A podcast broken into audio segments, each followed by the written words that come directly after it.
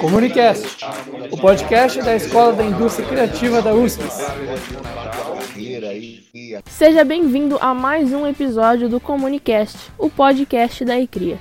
Eu sou Giovanna Quintino e no episódio de hoje vamos apresentar alguns trechos do bate-papo com o jornalista Jonas Campos, repórter esportivo da TV Gazeta que tivemos o prazer de receber no dia 15 de maio e foi mediado pelo professor Carlos Eduardo Santos.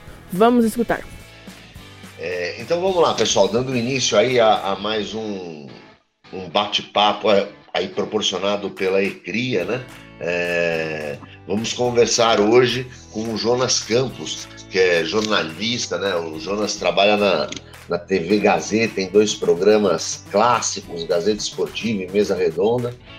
É, apesar de ser um, um, um jornalista é, esportivo, por assim dizer, é, durante a pandemia é, cobriu também né, temas relacionados aí à pandemia, às eleições, enfim. Jonas, queria dizer bom dia e, e queria começar te perguntando como é que é estudar pensando num determinado lugar, pensando numa, numa determinada profissão, e, e, aos 31 anos de idade é, se encontrar né, naquele lugar que você se projetava, enfim. Como é que foi a tua, a tua carreira aí até chegar onde você, onde você está? Bom dia, Jonas. Eu, na verdade, até retomando um pouquinho, né? Eu comecei, eu escolhi o jornalismo muito pelo amor à escrita, que eu gostava muito de escrever eu tinha uma coisa muito ligada a texto e, sentia confiança no meu texto, é, em textos mais profundos, e desde de matérias que eu, que eu trabalhava na escola e, e, e, tive no primeiro ano de faculdade, né, esse amor ao texto e também ao esporte, que é uma coisa que sempre fez parte da minha vida, tanto como praticante como telespectador, é, esses, acho que essas duas frentes motivaram a minha escolha pelo jornalismo. E aí eu escolhi a, o jornalismo, acabei entrando na faculdade Casper Libero, ali na Avenida Paulista, no mesmo prédio onde, onde é a TV Gazeta que eu trabalho hoje. E no primeiro ano, naquela coisa de estágio e tudo mais, eu acabei entrando no jornal DCI, que é o Diário do Comércio e Indústria. Eu acho que ele nem existe mais, mas é um jornal clássico desse setor. E em 2011, num processo interno que tem ali na, na Casper Libero, eu tive essa oportunidade de entrar como estagiário na TV Gazeta. E, e aí foi uma grande transformação, porque eu era um cara muito apaixonado por texto, né? E quando você trabalha em jornal, em algo impresso, no caso, ou site, você realmente trabalha mais essa questão é, do texto tradicional. E, indo para a TV, você se depara com outro mundo que envolve, né, vídeo, obviamente, e, um outro tipo de texto, uma linguagem mais falada quando você, por exemplo, está na frente das câmeras. Então eu tive essa transformação, mas ah, quis abraçar esse desafio, principalmente é, por estar mais diretamente no dia a dia do esporte. E no fundo acabei me apaixonando também pela televisão, que é uma coisa que eu não imaginava fazer e, e gostar tanto, e acabei me apaixonando. Envolve também texto, é um outro tipo de texto, né? A gente pode falar sobre isso também, mas acabei mergulhando nessa aventura. Então, como estagiário, comecei a fazer tudo que me pediam ali na TV e mais um pouco. Depois, é, fui contratado, virei editor de texto. O editor de texto é o cara, para quem não sabe, que recebe a matéria que vem da rua, né? Um repórter faz a matéria na rua.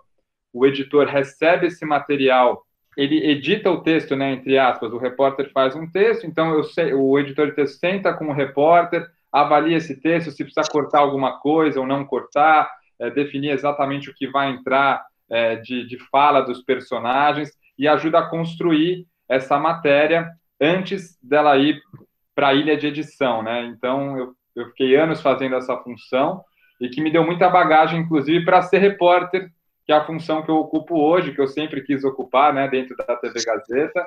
Então, essa experiência e essa passagem por vários setores da TV é, acabaram me ajudando a, a, a, ser um melhor repórter, né? E começar já é, de um jeito de um jeito, com certo conhecimento assim da, da área, já sabendo como a matéria precisava chegar na redação. E claro, a gente aprende diariamente, ainda estou no começo da minha jornada, mas a gente está tá na batalha e conhecendo os, os setores, todos possíveis dentro de uma TV e fora dela também. Legal, boa. A pergunta que o Rui fez no chat você recebeu alguma ameaça ou mesmo boicote por parte de algum dirigente de futebol por conta de alguma matéria ou reportagem? Olha, então, viu, Rui? Tem, tem até um caso curioso que foi em São Caetano, né? Eu, eu fiz uma matéria que foi uma matéria investigativa. A gente recebeu lá na Gazeta denúncias de familiares de jogadores do São Caetano, o clube aí do ABC, que foi um clube mega vitorioso no início dos anos 2000 e, e, que vive uma situação agora muito precária, né, em termos é, administrativos, enfim, é, vem numa crise financeira, esportivamente caiu muito também. E aí a gente recebeu denúncias de familiares de jogadores, um grupo de esposas de jogadores é, entraram em contato com a nossa produção, dizendo que tinha jogador com X meses de salários atrasados e recebendo até ordem de despejo de aluguéis que, na teoria, teriam que ser pagos pelo clube. Então, essa é uma matéria que, para o repórter, é, é muito legal fazer, né? apesar do, do tema delicado e da situação precária e triste, mas jornalisticamente é uma matéria que acende muito o repórter. Então, a gente foi conhecer essa história, conversar com, com essas famílias e entender exatamente o que estava acontecendo. E aí, jornalisticamente, a gente tem que ouvir sempre os dois lados da coisa, né? Então, a gente ouviu essas denúncias de, de familiares contando exatamente o que estava acontecendo, e depois fomos ao São Caetano, fomos ao clube conversar com dirigentes é, do São Caetano. O jeito que eu fui recebido por um dirigente da época, que era o Pelaipe, inclusive foi um diretor do Flamengo recentemente. A gente chegou lá meio de surpresa, porque envolvia uma denúncia e tudo mais, e quando ele soube da, da abordagem, né, do tema da matéria que eu estava fazendo, foi muito agressivo. Ele veio para cima da nossa equipe. E aí o cinegrafista da Gazeta, o Thiago Dantas, na situação, já percebendo que o clima estava meio estranho, deixou a câmera gravando embaixo, assim, né, sem ser percebido. Então a gente teve teve esse embate que e, e, e aí foi essa situação, né? Esse caso foi um caso curioso e que o Pelaipe se exaltou ao saber do tema da matéria, e aí ele voltou atrás, né? Ele, depois que, que ele recebeu a gente dessa forma, ele voltou atrás e deu uma entrevista de maneira super educada, e aí eu cheguei, eu voltei para a redação da Gazeta, tendo tudo gravado, tendo ele dando esse chilique ao saber da nossa abordagem, do, do, do tema da nossa matéria, e com a entrevista dele educadamente respondendo as questões ligadas ao clube. E aí na redação a gente conversou, e aí, colocamos tudo ou vamos só para a entrevista, que ele nos atendeu de maneira é, educada, e aí a gente se uniu ali e falou, gente, a verdade é que o cara se exaltou, tratou a gente mal e depois voltou atrás, vamos, vamos colocar o que de fato aconteceu. E aí entrou tudo isso na matéria, é, a, a briga, né, essa discussãozinha aí, depois o, ele atendendo a gente, eu contei exatamente o que aconteceu e foi um caso foi um caso emblemático até. Depois no, no São Caetano eu ainda fiz outras matérias que foram impulsionadas por essa eu até não sou figura tão bem vista ali no clube do, do Azulão, viu? Apesar de gostar muito do clube. O Lucas Trajano, ele está perguntando aqui qual foi a matéria que você mais gostou de fazer, quem te influenciou para seguir a carreira de jornalista esportivo? Então, Lucas, matérias que eu mais gostei, cara, tem muitas, assim, essas essas investigativas, elas despertam uma coisa, assim, na, na gente, que é uma adrenalina, né, que, que são matérias bem legais, que, assim, ao, ao ir fazer, eu, eu falo, ah, não sei se é uma matéria tão, é, meio pesado o clima tal, mas depois quando você vê o resultado, com essa adrenalina toda que, que acaba envolvendo, são matérias que a gente é, acaba gostando muito, assim, de, de fazer, e acho que é, seria injusto eu, eu, dizer uma matéria, mas é, eu gostei muito de fazer matérias é, na Bélgica antes da Copa do Mundo de 2018. Foi uma experiência incrível, conhecer uma outra cultura, é, todo o trabalho que eles fazem lá em relação é, ao futebol. É, matérias que envolvem viagens, matérias que a gente chama de matérias especiais, são as que eu mais gosto de fazer, justamente por poder aprofundar mais o texto, não ser aquela coisa do dia a dia, né? De vai para a rua, volta com a informação do dia, com a notícia quente do dia. Isso também gera uma adrenalina gostosa, mas eu gosto muito de ter tempo para fazer uma matéria, é, de estar do lado do cinegrafista, vendo exatamente as imagens que ele está fazendo, encaixar o meu texto com a imagem dele, que ele gravou, e pensar em uma série de entrevistados possíveis, matérias que, que são possíveis é, serem feitas com tempo para trabalhar o texto, para trabalhar a imagem, para trabalhar a edição. Esses são os tipos de matérias que eu mais gosto. E aí, eu cito né, a experiência em Chapecó, eu fiz uma matéria um ano depois da tragédia é, da Chapecoense de novembro de 2016, que foi uma matéria emocionalmente muito difícil de ser feita, mas que, é, ao mesmo tempo, foi um desafio incrível. É, a mesma coisa, a minha ida para o Rio de Janeiro para fazer uma matéria sobre a tragédia do Ninho do Urubu, um ano da tragédia também. E a outra pergunta do Lucas, é, em relação ao, ao, jornalismo esportivo, Lucas, ah, sempre fui um apaixonado por esporte, futebol, tênis, é, sempre acompanhei muito, é, além de outras modalidades, é, pratiquei, e aí falei, pô, quem sabe eu não consigo, né, unir essa paixão ao meu trabalho, e, e o jornalismo, ele acabou permitindo isso. Eu me sinto muito feliz quando eu vejo que eu estou trabalhando num estádio vendo um jogo de futebol, né? Claro que a gente acaba é, perdendo um pouco o encanto da época de torcedor, mas é. Bacana, Jonas. É... Ô, Jonas, an antes de seguir aqui, seguir aqui com as perguntas, né? É, explica para a gente melhor esse projeto aí de você ter, ter acompanhado a, a seleção belga aí, aí antes da, da Copa de 18. Explica melhor para a gente esse projeto aí. Esse projeto foi uma loucura da Gazeta que deu super certo, né? Não, não deu tão certo para a seleção brasileira, mas a, a, sacada acabou dando muito certo. Que a Gazeta, que tinha uma verba fixa ali para gastar na Copa do Mundo, é, optou por, ao invés de ir para a Rússia, onde seria a Copa e onde os demais veículos estavam trabalhando, optou por fazer alguma coisa diferente. A Gazeta não tem os direitos de imagem da Copa do Mundo, né? Então a gente não poderia gravar o jogo no estádio, estando na Rússia. Então a Gazeta falou: vamos investir em alguma coisa diferente. E, e, eles mandaram eu e o José Paes, que é um outro repórter da Gazeta, na época ele era editor, mas já com toda a desenvoltura de, de repórter, que é um grande repórter, super amigo meu também, mandaram a gente para a Bélgica, porque a Bélgica é, era vista né, como uma seleção que tinha a chamada geração de ouro do futebol belga, né? É um trabalho que começa lá na base, integrando clube com escola, é, fazendo uma super interação, acompanhando é, o jogador que dá certo no, no futebol e o que acaba não vingando no futebol, eles seguem acompanhando também para saber como esse cara vai se desenvolver como cidadão belga. Então eles têm assim um, um trabalho super amplo de formação. Não dá nem para dizer que é formação de jogador, é uma formação ampla, formação de cidadão, assim, de pessoas. E desse projeto saíram muitos dos talentos que estão na seleção belga hoje. Então a gente foi contar essa história, entender a empresa que está por trás né, desse trabalho todo.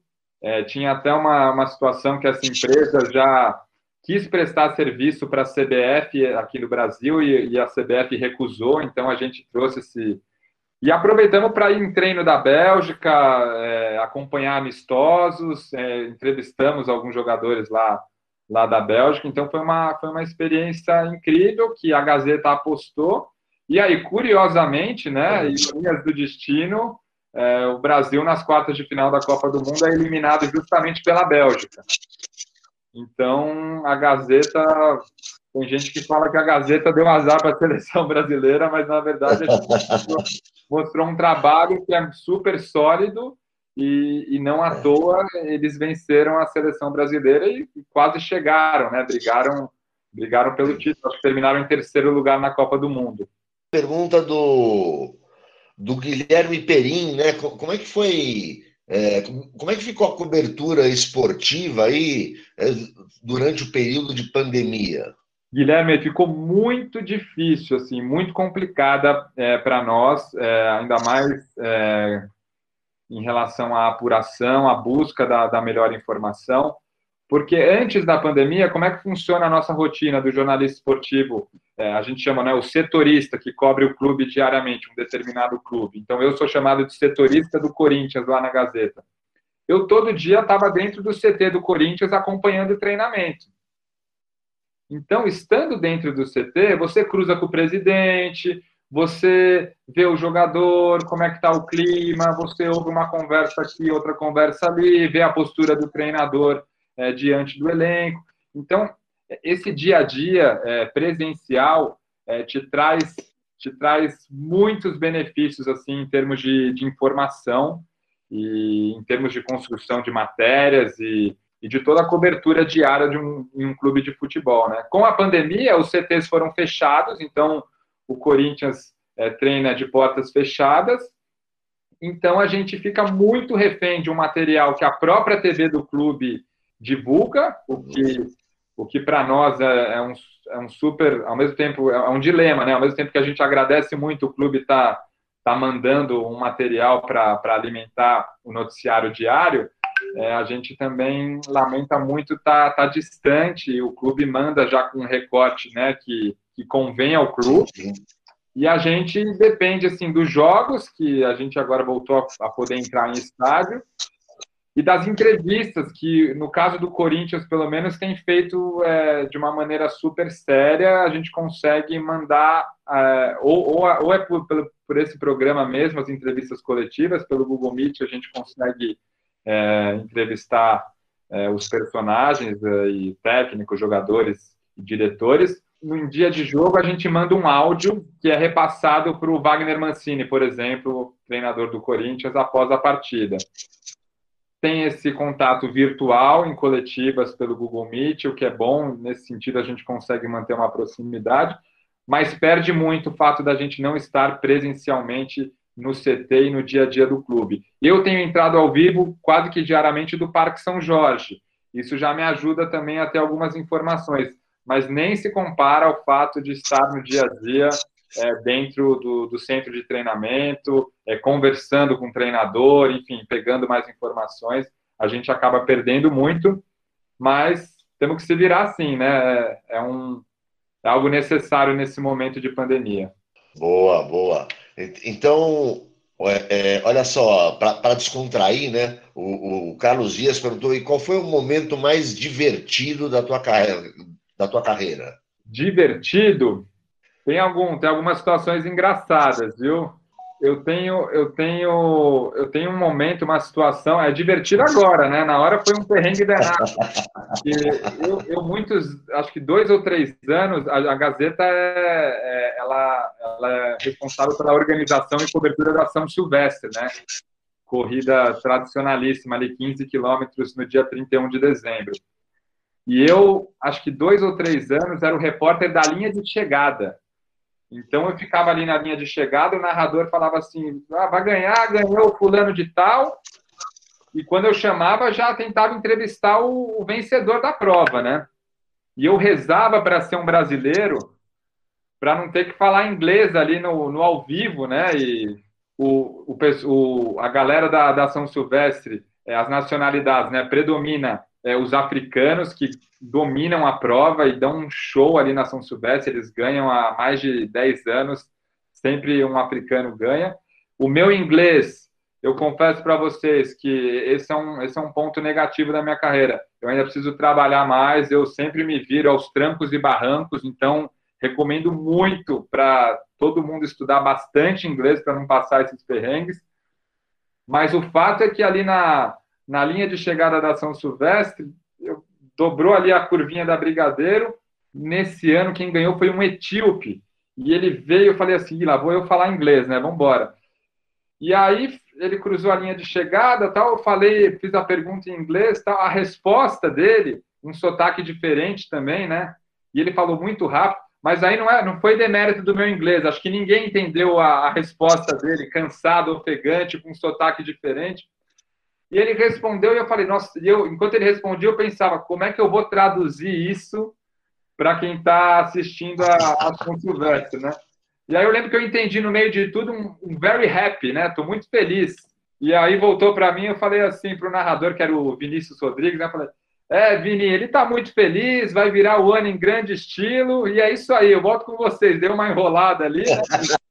mas, mas o, o, pessoal na, na o pessoal que estava ali na, na produção também depois, quando eu subi, falou assim: Nossa, quando ele começou a responder, a gente falou: Como é que o Jonas vai, vai traduzir isso aí? Então, são situações, são situações assim engraçadas, o ao vivo, né? A gente acaba é, precisando ter essa, essa desenvoltura e estamos sujeitos a passar uns perrengues mesmo, né? É, fala um pouco para a gente, é, Jonas, o esporte, né? tem esse lado alegre, tem esse lado, né, de proporcionar um, uma vida mais saudável, essas coisas todas. E, e, você cobriu, né, ou fez reportagens, enfim, é, sobre dois momentos muito tristes, né, muito difíceis do esporte, como a tragédia no Ninho do Urubu, a tragédia da Chapecoense. Fala pra gente sobre esses dois eventos, por favor. É, é essas foram duas matérias muito difíceis. É é, de serem feitas assim. É o tipo de matéria que eu mais gosto de fazer, porque é, me deram todo o tempo do mundo. Eu fui com antecedência. Eu fiz matérias de um ano das tragédias, né? Um ano da tragédia do Ninho do Urubu, incêndio, e um ano da tragédia da Chapecoense, a queda do avião. Então, eu fui com antecedência, né, da data de que completaria um ano, tanto para Chapecó quanto para o Rio de Janeiro. E, nossa, tive uma imersão ali. Passei uma semana em Chapecó, a produção marcou inúmeras entrevistas, é, conheci a cidade, entendi como é que a cidade estava é, seguindo a vida depois de uma tragédia que mobilizou tanto, né, que foi muito triste. Foram grandes desafios assim na, na minha vida. Eu falo até pessoalmente assim, é, lidar, né, conversar com famílias que, que perderam pessoas tão próximas em, em tragédias como essa. No caso do Flamengo, é, meninos, né, que estavam é, vivendo o sonho de, de de ser jogador de futebol dentro do centro de treinamento da base do clube. Então, assim, foi um desafio muito grande. E eu até brinco, até hoje, assim, um dos maiores prêmios que eu, que eu recebi na minha vida foi o retorno de uma de uma mãe que, que perdeu o, o marido na queda do avião da Chapecoense. E ela fala, ela falou para mim depois de um tempo que a matéria já tinha ido para o ar, ela falou para mim que de tanta coisa que sai na mídia, né, sobre um ano da tragédia, de Chapecó, ela fala que a minha matéria é que ela tem usado para mostrar para as filhas dela. Pra, porque eu tentei contar a história justamente entrando né, no. tendo cuidado e a sensibilidade para tratar do tema, né? Porque a gente vê que muitas abordagens foram na linha de de, de perguntar para quem sobreviveu, por exemplo, como é que foi o momento do, na hora do avião, quando vocês perceberam que o avião estava caindo, é, quem que, que você viu ali na hora. Então era uma abordagem que eu, eu, eu realmente optei por não fazer e fui para o lado de como é que a vida está seguindo em Chapecó, como é que essa cidade está se reerguendo, como é que essas famílias estão é, trabalhando essa dor e essas emoções de tudo que aconteceu eu optei em ir por esse lado e eu tive esse retorno muito legal dessa mãe e, e acho que a matéria trouxe um pouco esse, esse lado, né? E, então foram matérias que, que exigem assim muita sensibilidade. Ô, até a Danusa fez uma pergunta aqui, é, se você já tem experiência com outros esportes, você já cobriu outros esportes? Eu, eu gosto muito de tênis, né? Eu, eu tive, inclusive, antes de virar repórter na Gazeta, eu, eu no site gazetesportiva.com é, me deram a oportunidade de abrir um blog sobre tênis, que é uma modalidade que eu, que eu pratico, que eu gosto. E então eu cheguei a me, me especializar nisso por um certo tempo, alimentar o blog.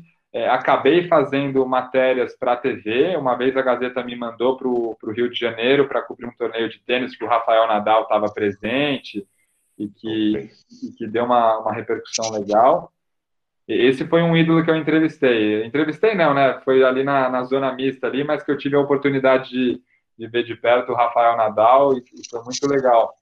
Acho que eu já passei por quase tudo assim de, de modalidades, mas o tênis é uma que eu tenho vontade de me especializar cada vez mais, se possível. Enfim, se tiver a oportunidade de, de trabalhar mais de perto com, com tênis, é uma modalidade que eu gosto muito. É, é, é um, é um esporte também, né, que transmite também, né, apesar de ser mais esse ar mais nobre, né, também transmite muita emoção. Ainda mais o Nadal, né, que é um cara que é que é 100% entrega, né? O bicho é é, e a, e a, postura, né? A postura do tenista é, é, algo que me encanta muito, né? Dos tenistas, é, do masculino e do feminino, é, eles, eles têm uma postura muito legal, o respeito pela modalidade, pelo que eles estão vivendo ali dentro do circuito, o respeito um pelo outro, é uma coisa que, eu acho muito bonita, assim, de, de acompanhar. Você pega uma rivalidade, talvez a maior da história do tênis, né? Que é o Federer e o Nadal, eles são super amigos e se respeitam demais. Quando um ganha do outro, ao mesmo tempo que ele está feliz, ele tem uma certa empatia, sabendo da dor do outro na, na, na derrota. É um esporte que eu admiro muito pela mentalidade, pela cultura envolvida, assim. É, eu também, também gosto bastante de, de tênis. Olha só, a, a Danusa está perguntando aqui é, quem foi o atleta né, que, que mais te impactou em entrevistar por quê, né? Enfim. Olha, Denusa, um atleta que, que foi, eu me senti assim emocionado assim em entrevistar foi o Vanderlei Cordeiro de Lima, que na Olimpíada de Atenas, correndo a maratona, estava é, liderando a prova com folga e foi tirado da prova por um torcedor ah, é, né, que agarrou ele ali, tirou ele. A gente sabe o quão quão difícil é, é uma maratona mentalmente. Ele ficou para trás na prova e depois conseguiu ganhar a medalha de bronze. Para mim, esse é o maior feito olímpico que eu já que eu já presenciei, assim, né? Que eu já assisti. E eu uma vez entrevistei ele, foi assim, ele me contando assim da, da história de vida dele, de como foi esse episódio, de como ele lidava com essa situação anos depois foi um cara assim que me impactou muito assim é, positivamente, né? E fiquei ainda mais fã dele. E foi daquelas entrevistas que eu sentado na cadeira ouvindo ele, quando eu olhei eu tava com os olhos marejados ali de, de emoção, porque realmente é, é uma história e tanto, não só o que ele passou na Olimpíada de Atenas, mas também a história de vida dele. Então foi, foi muito incrível, assim, é um cara que me impactou muito. Poxa, que legal. É. Você falou do Nadal, eu, eu, eu, eu tentei, tentei jogar tênis, né? Brinquei, fiz aula por um tempo e ele e a Serena, para mim, são, são dois sonhos assim, de ver jogar. Não, não tive a oportunidade ainda de assistir, mas gostaria muito de vê-los jogar ao vivo, né? Nossa, a Serena, eu sou fãzaço também, adoro a Serena. É, ela é fera demais, cara. E, e o Nadal, nesse torneio do, do Rio de Janeiro, eu tive a oportunidade de de ver ele batendo bola num treino numa quadra. Nossa. E aí eu fiquei assim, eu lembro que eu fiquei assim no alambrado, olhando a bola dele, como ele batia, tudo. E, nossa, foi foi incrível, assim, inesquecível essa, esse momento, assim. É um cara também incrível, né? A gana e ah, a raça além do talento, muita, muito inspirador o Guilherme. O Guilherme perguntou se você tem, se você não tem interesse em, em trabalhar em alguma dessas emissoras é, fo, focadas no esporte, né? Uma dessas. É, eu tenho sim, viu, Guilherme? Na verdade, assim, eu, eu consegui chegar né, na Gazeta numa na função de repórter que, que eu sempre quis e, e me sinto muito à vontade lá, mas mas ao mesmo tempo tenho sim essa vontade, estou sempre aberto né, a conversas, claro, e, e porque tem esse lado mesmo de, por serem emissoras que estão 24 horas no ar falando de esporte, consequentemente tendo direitos né, sobre, sobre mais eventos e, e sobre inúmeras coisas é, ligadas ao esporte, é, eu tenho sim esse interesse, talvez futuramente é, ver algo numa dessas emissoras. É, muitas têm torneios de tênis, é, NBA na ESPN, né, no Sport TV. Então, esse lado dos, dos eventos que estão é, ligados a essas emissoras é, geram sim uma vontade de, de, trabalhar por lá também, né? Mas na Gazeta, o, o dia a dia no, no futebol também, no, no, no, Corinthians ou nos clubes grandes, a tradição né, de, de programas que até hoje são falados e comentados, é, também me encanta muito, assim. Então, até brinco que eu estou muito à vontade, muito feliz na Gazeta, assim. Precisaria é, ser de fato uma oportunidade legal para eu, eu trocar a vida que eu tenho hoje. Boa, legal, bacana. E, e tem projetos no exterior, é, é, Jonas? Você diz, você diz, de coberturas, Cadu, de alguma coisa sim, exterior? Sim. Então, eu estou com essa pendência agora de Tóquio, né? Eu estou credenciado para os Jogos Olímpicos a gente está avaliando, né, até em busca de um patrocínio também, porque vai ser uma, uma Olimpíada muito limitada em relação à circulação, em relação à a, a, cobertura mesmo, né? Vai ser algo bem, bem atípico por causa da pandemia. Então a Gazeta está avaliando a situação.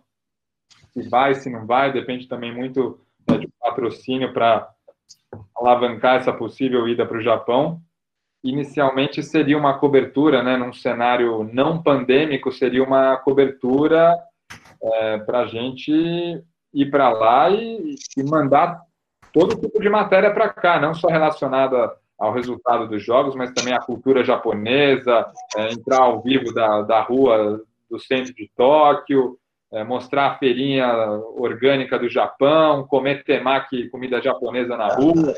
As coisas são legais, né? De quando a gente vai para uma viagem, de trazer o máximo de conteúdo possível, não, não necessariamente ligado ao resultado dos jogos, porque isso a gente consegue também passar essa informação com a geração de imagens que a gente recebe daqui do Brasil.